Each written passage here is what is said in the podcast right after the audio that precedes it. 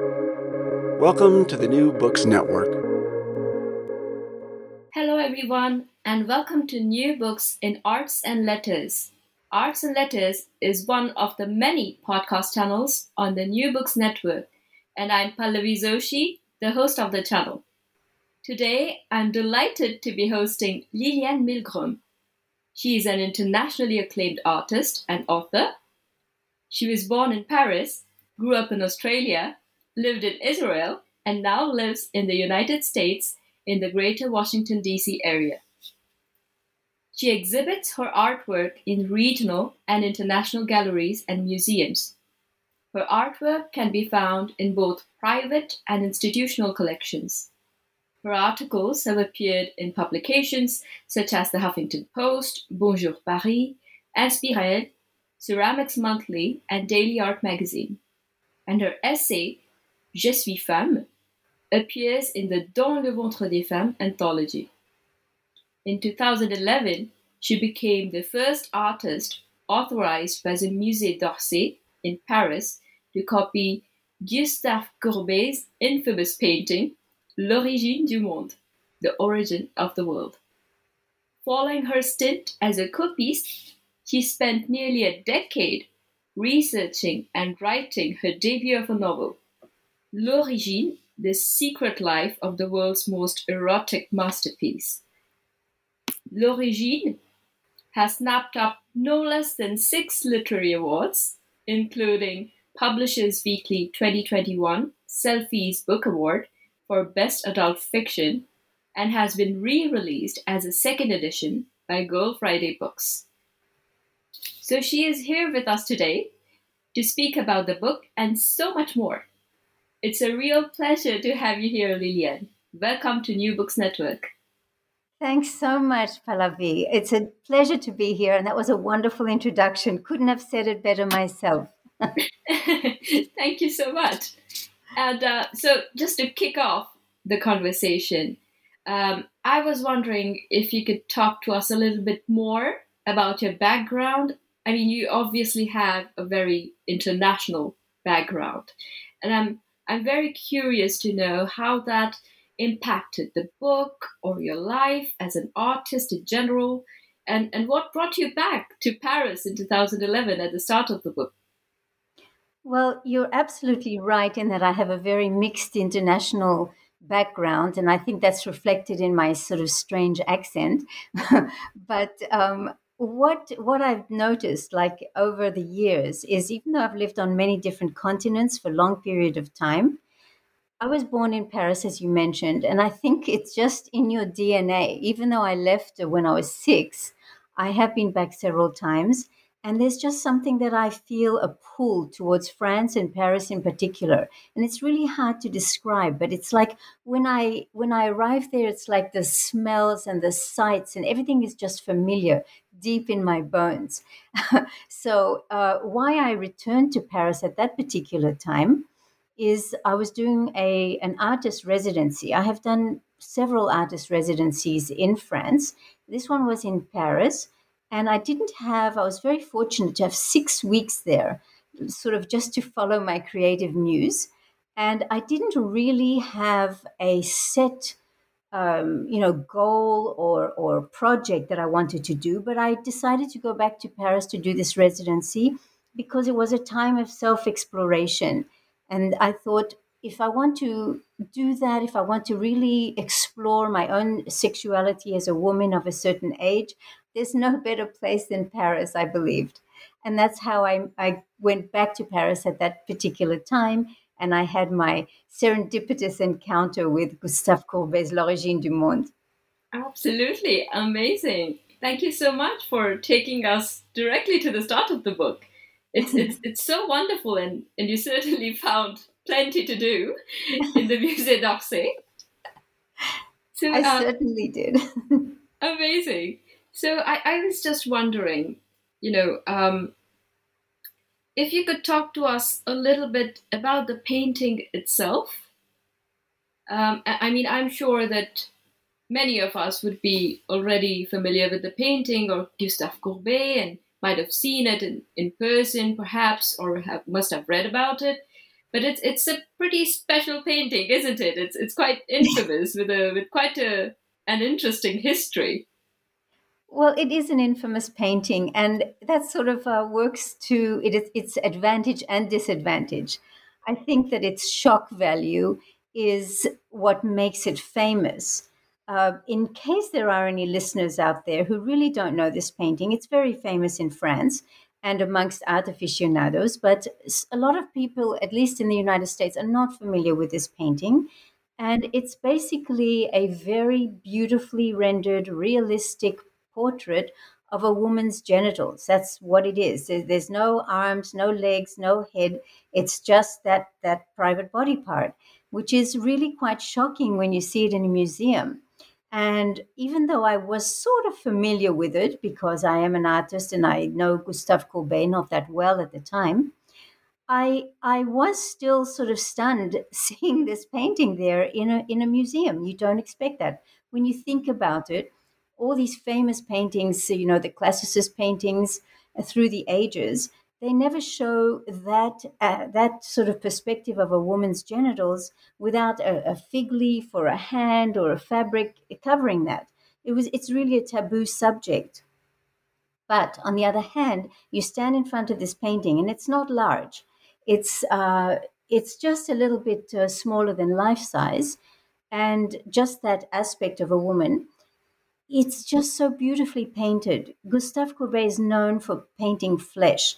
It really it scintillates. It's it's creamy. It's beautiful. So if you can get over the shock and, and look at it as a painting itself it's gorgeous. And uh, as we'll talk about later i was uh, delighted to find out that it has the most incredible history amazing it's it's it's really great to hear about how you saw the painting when you first encountered it and and and it's it's I understand that you know uh, when you first come across a painting such as L'Origine, it it it might shock you so much that you might not be able to see what's beyond it.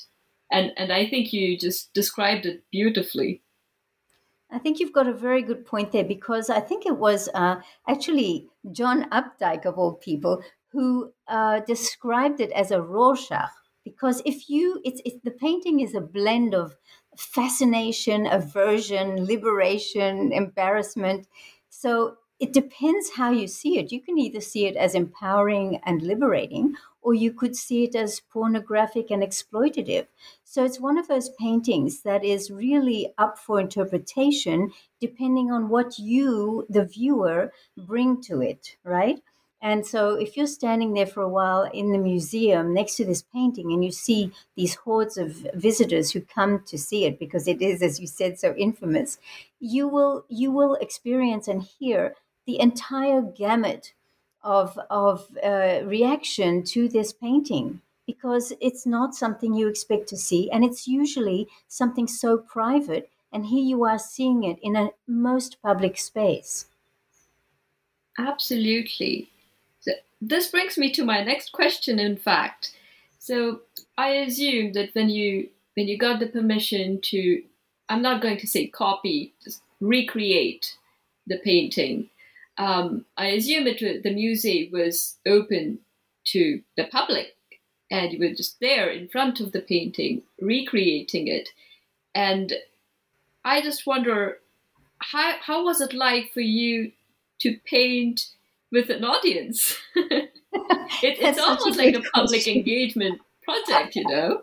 Um, very well, very very good question. And I'd like to backtrack a bit in case you know you've got readers out there who don't know how come you know you know the story of my copiste experience. It's because the first part of my book, L'Origine, uh, the prologue is autobiographical and it describes, like I said, my first encounter with this painting and how it absolutely bewitched me.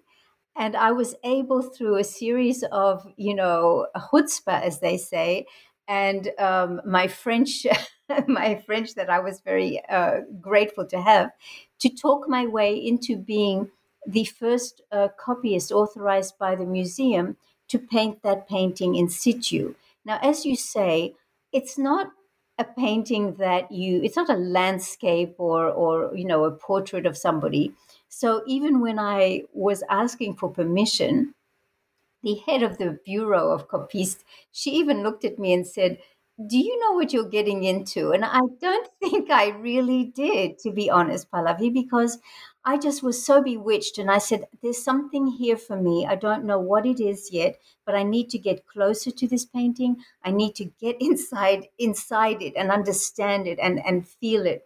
And so it was totally out of my comfort zone. When I paint at home, I don't even like my, my husband to see what when I'm sort of like in the middle of a painting. So to have hundreds of people walk by and give you their opinions. People are not shy about saying, "Oh, that's wrong," or "That doesn't look the right," you know, and you've not finished the painting, and you it's it's very daunting.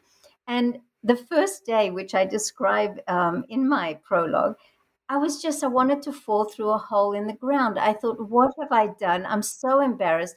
People are looking at me, looking at this, uh, you know, these these genitals, and they're sort of like looking at me and saying, What is she doing and why is she doing it? But as I went through the six weeks of being a copyist, I gained, you know, a lot of confidence and I found out that it was actually what I was doing was more of a performance piece than anything else. Exactly. Amazing. Uh-huh. I, I, I just wonder, you know, um, let's go back a little bit. I, I, and now this might seem like a simple question, but with a complicated answer. So I wonder what inspired you to copy it in the first place. I mean, was it the gaze, the question of the gaze? Was it its history? Was it the artist himself? Can I be totally honest and say it was none of the above? it was um, one of these serendipitous moments in life where you're not quite sure why you're doing something, but it's like you're at a fork in the road and you just decide, I'm going to do this. I don't know why, but it will reveal itself later. And in fact, all the things that you mentioned did reveal themselves, in fact, later. It was something that I experienced uh, later on as the female gaze versus the male gaze and myself becoming the object of the gaze as its copyist and me gazing at the painting. And that there was this entire circular really interesting dialogue going on between the painting myself and the viewers in the museum. But the reason when i look back at it is simply because i was totally bewitched i went all around the painting all around the museum and i couldn't get this painting out of my head i just thought here is a painting that has broken taboos of centuries, and it speaks to a woman. And its title, L'origine du monde, the origin of the world, paired with this very sort of shocking, unexpected uh, image, it just meant so much to me. I'm, I wasn't sure of what Courbet's original intentions were, but to me it spoke as, as an artist putting a woman on a pedestal, her powers, and her beauty. So that is what really inspired me. And it's only later that I delved into its incredible history and that I found out a lot more about the phenomenal artist Gustave Courbet. Absolutely. I and you know when you you know because we we just talked about the moment when you realized that you had to you simply had to you know recreate the painting um, I assume that the moment when you decided to to recreate the painting and the moment you decided to write about it were were different, right?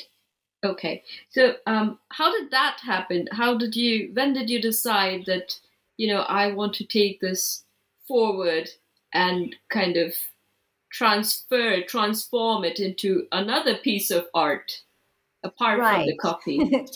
Again, um, I guess I work more. I, I, think you've probably figured that out by now that I, I work a lot on instinct mm. and I'm not like a huge planner. Things just sort of happen to me and I, I just follow my gut. So, like the painting, as time went on in the museum, I became more and more involved with the painting. I identified with the painting. The painting was me, and I was the painting by the end of it all. I just had such a personal, intimate relationship and dialogue with this painting that when I went home and I finished the, the, the entire copyist experience, and the head of the bureau of copyists was delighted. She said she didn't know what quite to expect, but I did a beautiful copy.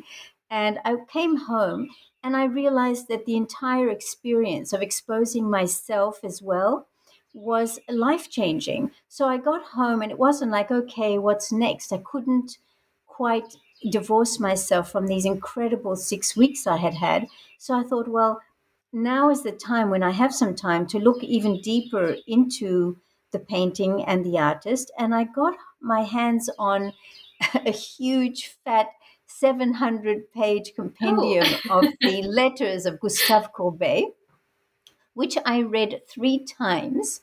And you, as an academic, must, must understand this. Absolutely. I was so amazed by his character I, I realized that his legacy was not only his art, but it was his activism and it was his revolutionary stance.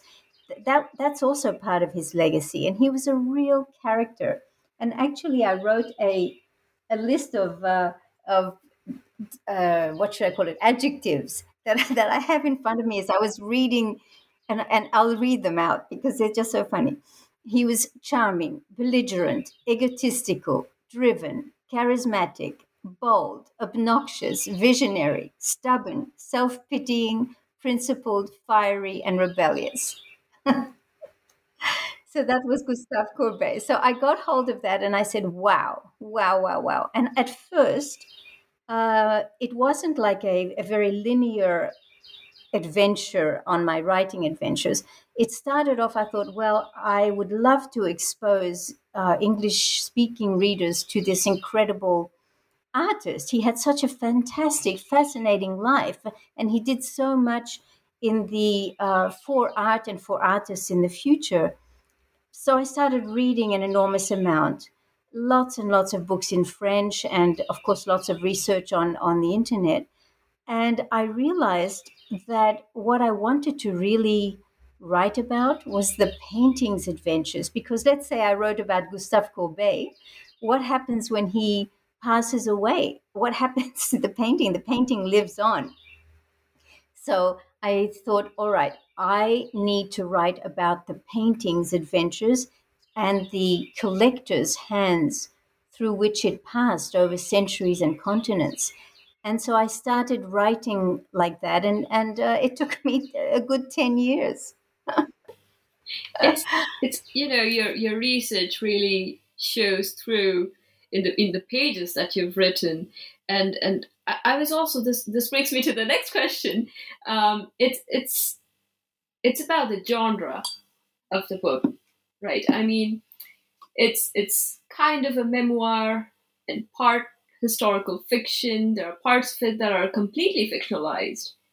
And I just wondered how you weave them together and and which parts of the painting's journey were actually fictionalized and which parts were kind of standard you know uh, real history. Right. It wasn't easy. It wasn't easy. It was really difficult. And i'm glad you brought up the whole genre question because i got a lot of pushback after i had finished read, uh, writing the book i got pushback from agents and publishers saying it was a, a hybrid genre, you know, like you say, memoir or personal essayist, uh, auto fiction plus historical fiction.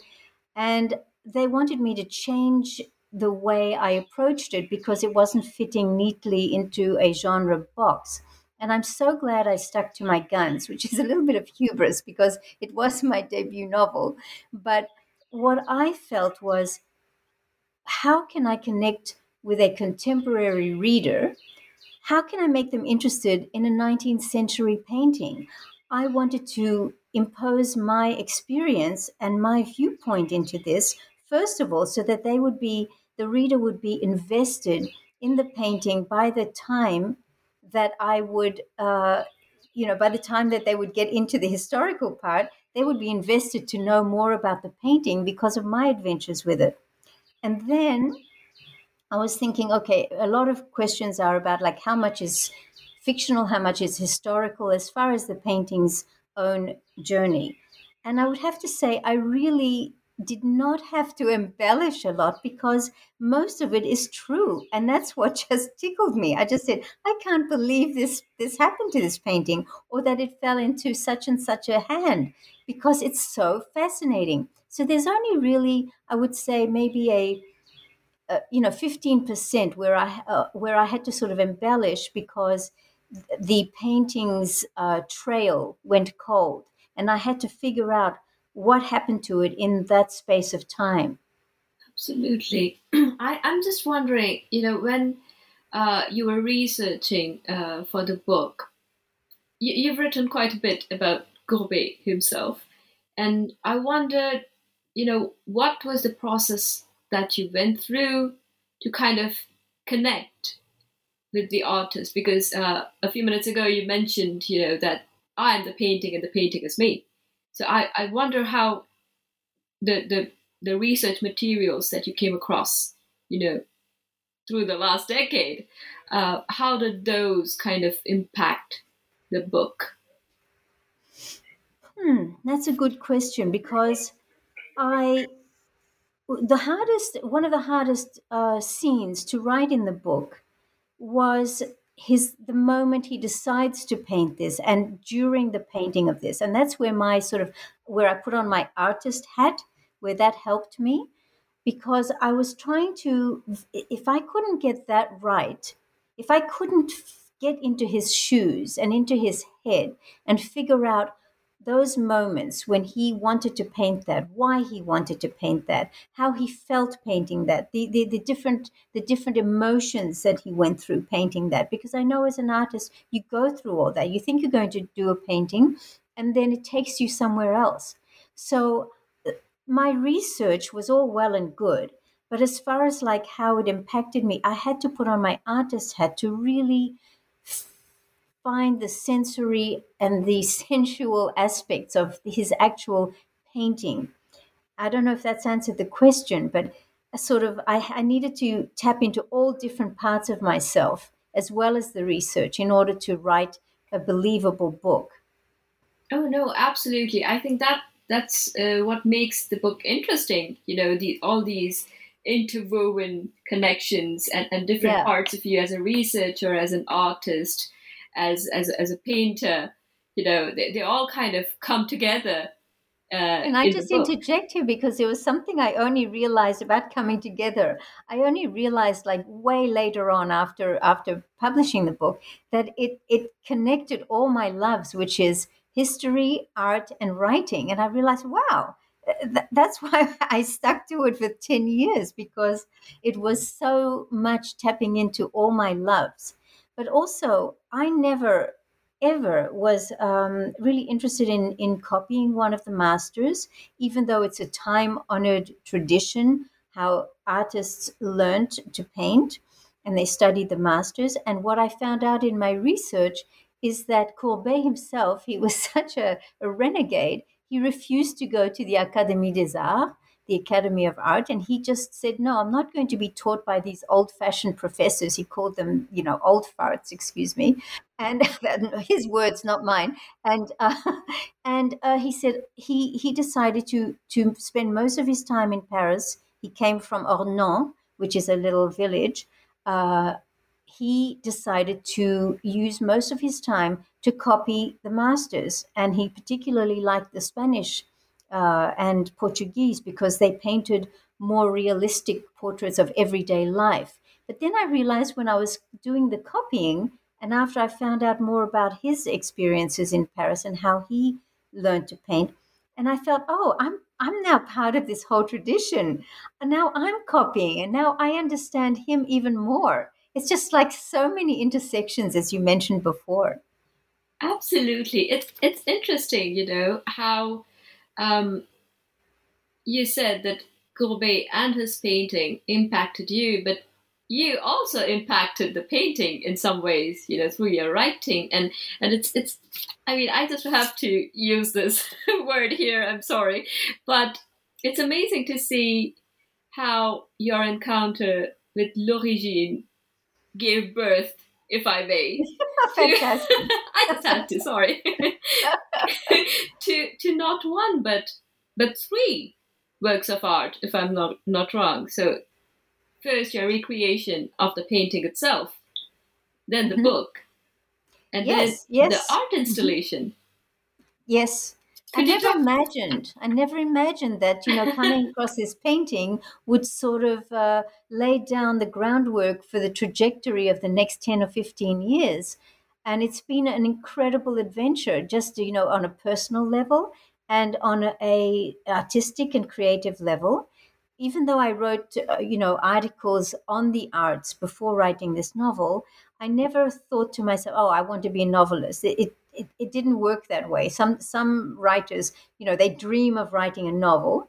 In my case, I just was fixated on the subject and obsessed with getting out the word about this painting, but more from a point of view, Pallavi, of of expressing, is trying to show the painting in terms of uh, its context, because I think the painting has been vilified in some ways and uh, as as has Courbet, because I wanted to show that he wasn't some sort of misogynistic pervert, not at all. Once you put it in context and you understand his motivations, you understand the times it was painted in, and you get the uh, understanding that it was not painted for the wide public. It was a private commission.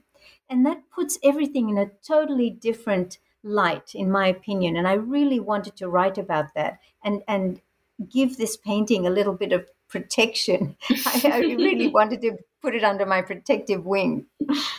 Absolutely. And, you know, um, while you were talking about Courbet and the painting, it, it kind of shows the connection that you have to the painting and and, and the artist you know. It's I, I think it's just so charming. It, it i can hear it in your voice.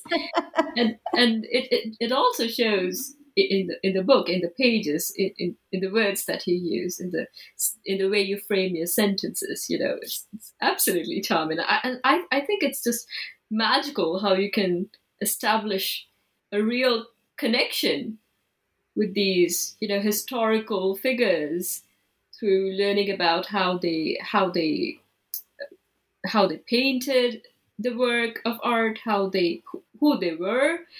Yep who they were corresponding with where they were living at the time and i think you've you've done a tremendous job uh, at that um, thank you and you know that it's not only the artist because the the fascinating part also of this book is not only do you get to know Gustave Courbet, and I hope everyone would have a tear in their eye when he passes away, but it's the provenance of the painting. Like, what happens to a painting? How does it get from hand to hand? And in this particular case, the painting was so scandalous that it was kept hidden for 150 years. So that's even more fascinating what comes out of that and who, who were the collectors and what were their motivations for collecting and how did they how did they keep the painting? And I, I'm fascinated when I hear from readers about who their favorite collector was or what they thought of various collectors. So I'm going to ask you did you have a favorite collector? Oh, I, I, absolutely did. And I was actually going to ask you about, you know, if you could give us a little bit, a tidbit, you know, about about the collectors. The one that, that you would like to talk about, because I would just go on for about half an hour if, if, I if I start talking about the book and the particular you know sections of it that I that I absolutely loved. Well, uh, let's start at the beginning. I'm not going to give anything away, but I'll give a very, very brief uh, chronological uh, idea of who. So, the as I mentioned before, it was a private commission by a very, very interesting exotic gentleman, Khalil Bey, mm-hmm. who was okay. um, a Absolutely. Turkish diplomat. Yes, he was fantastic. Khalil Bey. He was in Paris. He was a Turkish diplomat. And he was very cosmopolitan, and he also had a penchant for erotic art. And uh, I describe it, I think the book starts like that, yes, where he comes to Courbet's painting, uh, Courbet's studio, and he sees other paintings of Courbet's, and he just about salivates uh, seeing them all. And they're all already accounted for. So Courbet does this commission for him, a different painting, and he decides to sweeten the deal by making another little painting that he says will absolutely knock his socks off, this new collector, and says, You'll never have seen anything like this. So he actually has it for quite a number of years. And he, he Halil Bey himself is a very interesting character. Uh, so he falls uh, out of grace, loses his fortune, and is forced to go back to um, Constantinople. And he takes the painting with him. And so I describe what happens. But he can't keep the painting so, on a trip back to Paris, he unloads the painting onto the famous uh, collector Durand Ruel, he, who is known for being one of the few who was a champion of the Impressionists. So, most people may have heard of Durand Ruel. And Durand Ruel actually didn't know what to do with this painting himself because at the time Courbet was was uh, exiled and that's another whole story. You'll have to read the book why. so he manages to unload the painting after many years to a sort of a hapless uh, uh, antiques dealer, Antoine de la Narde, who really didn't know what he had there. And the painting at the time was hidden behind another of Courbet's paintings so that you wouldn't see it, of course. It would not have been permissible to see that painting at the time. It was hidden behind another painting he had it in his sort of dusty antique store for quite a number of years before finally this very eccentric metaphysicist Louis Vial uh, comes along and takes it. And after that, the trail goes a bit cold, but I know that his widow took it to a famous um, uh, art uh, gallery and they took it on again with the both paintings and it made its way into the hands of Baron Hatvany, a, a Hungarian baron who had it through World War One and World War Two.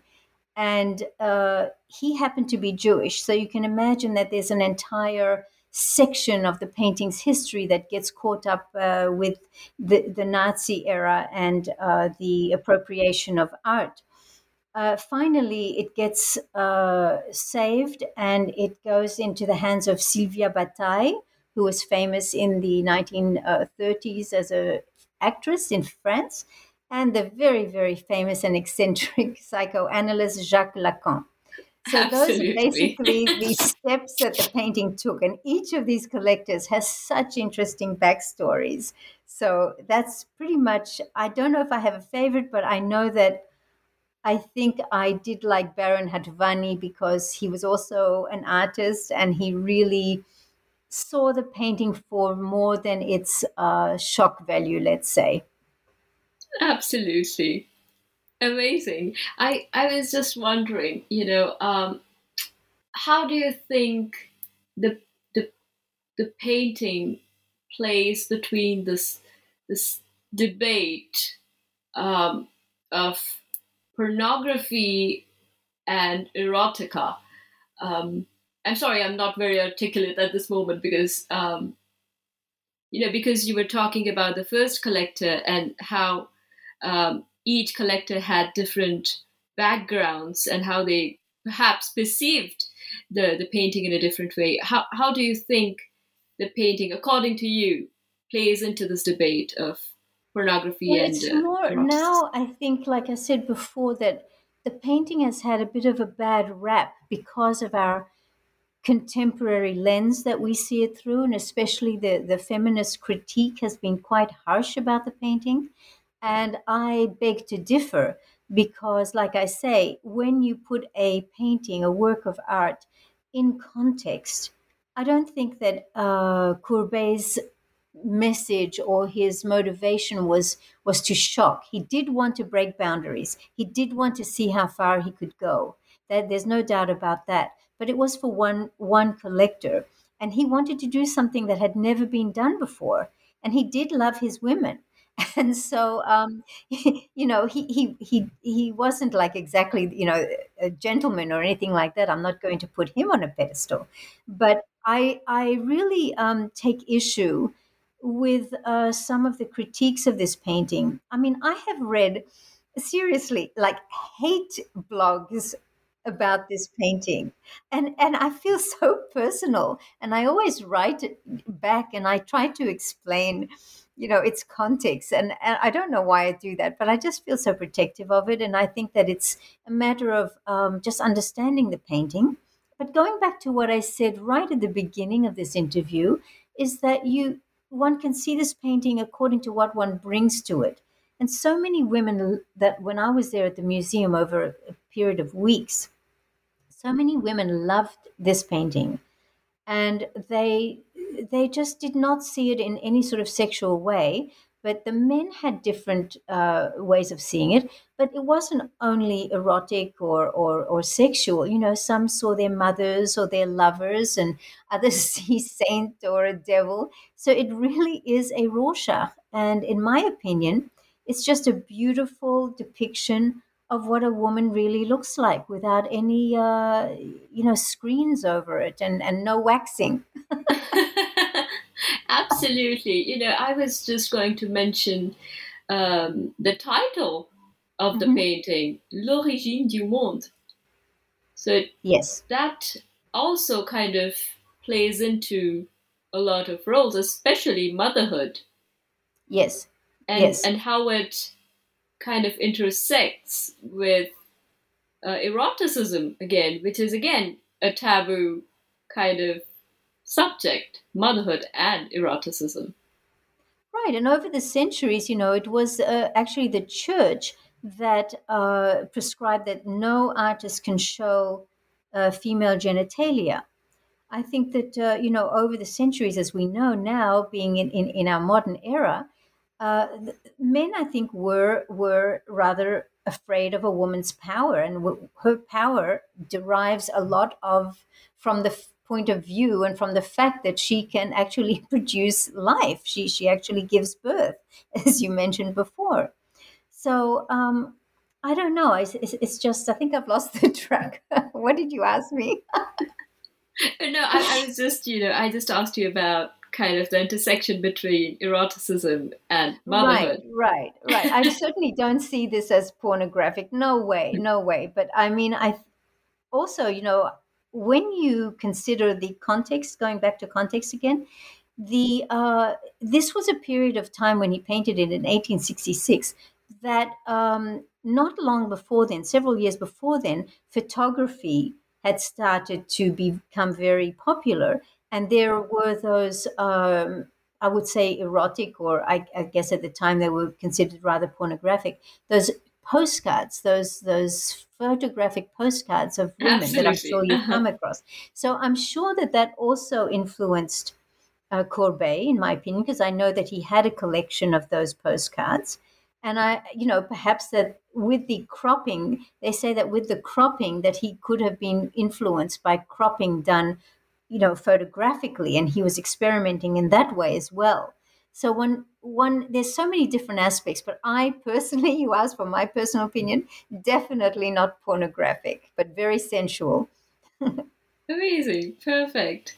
Um, because we were talking about context um, and how kind of the painting was perceived throughout the years, um, I wonder how do you see it in in the present context?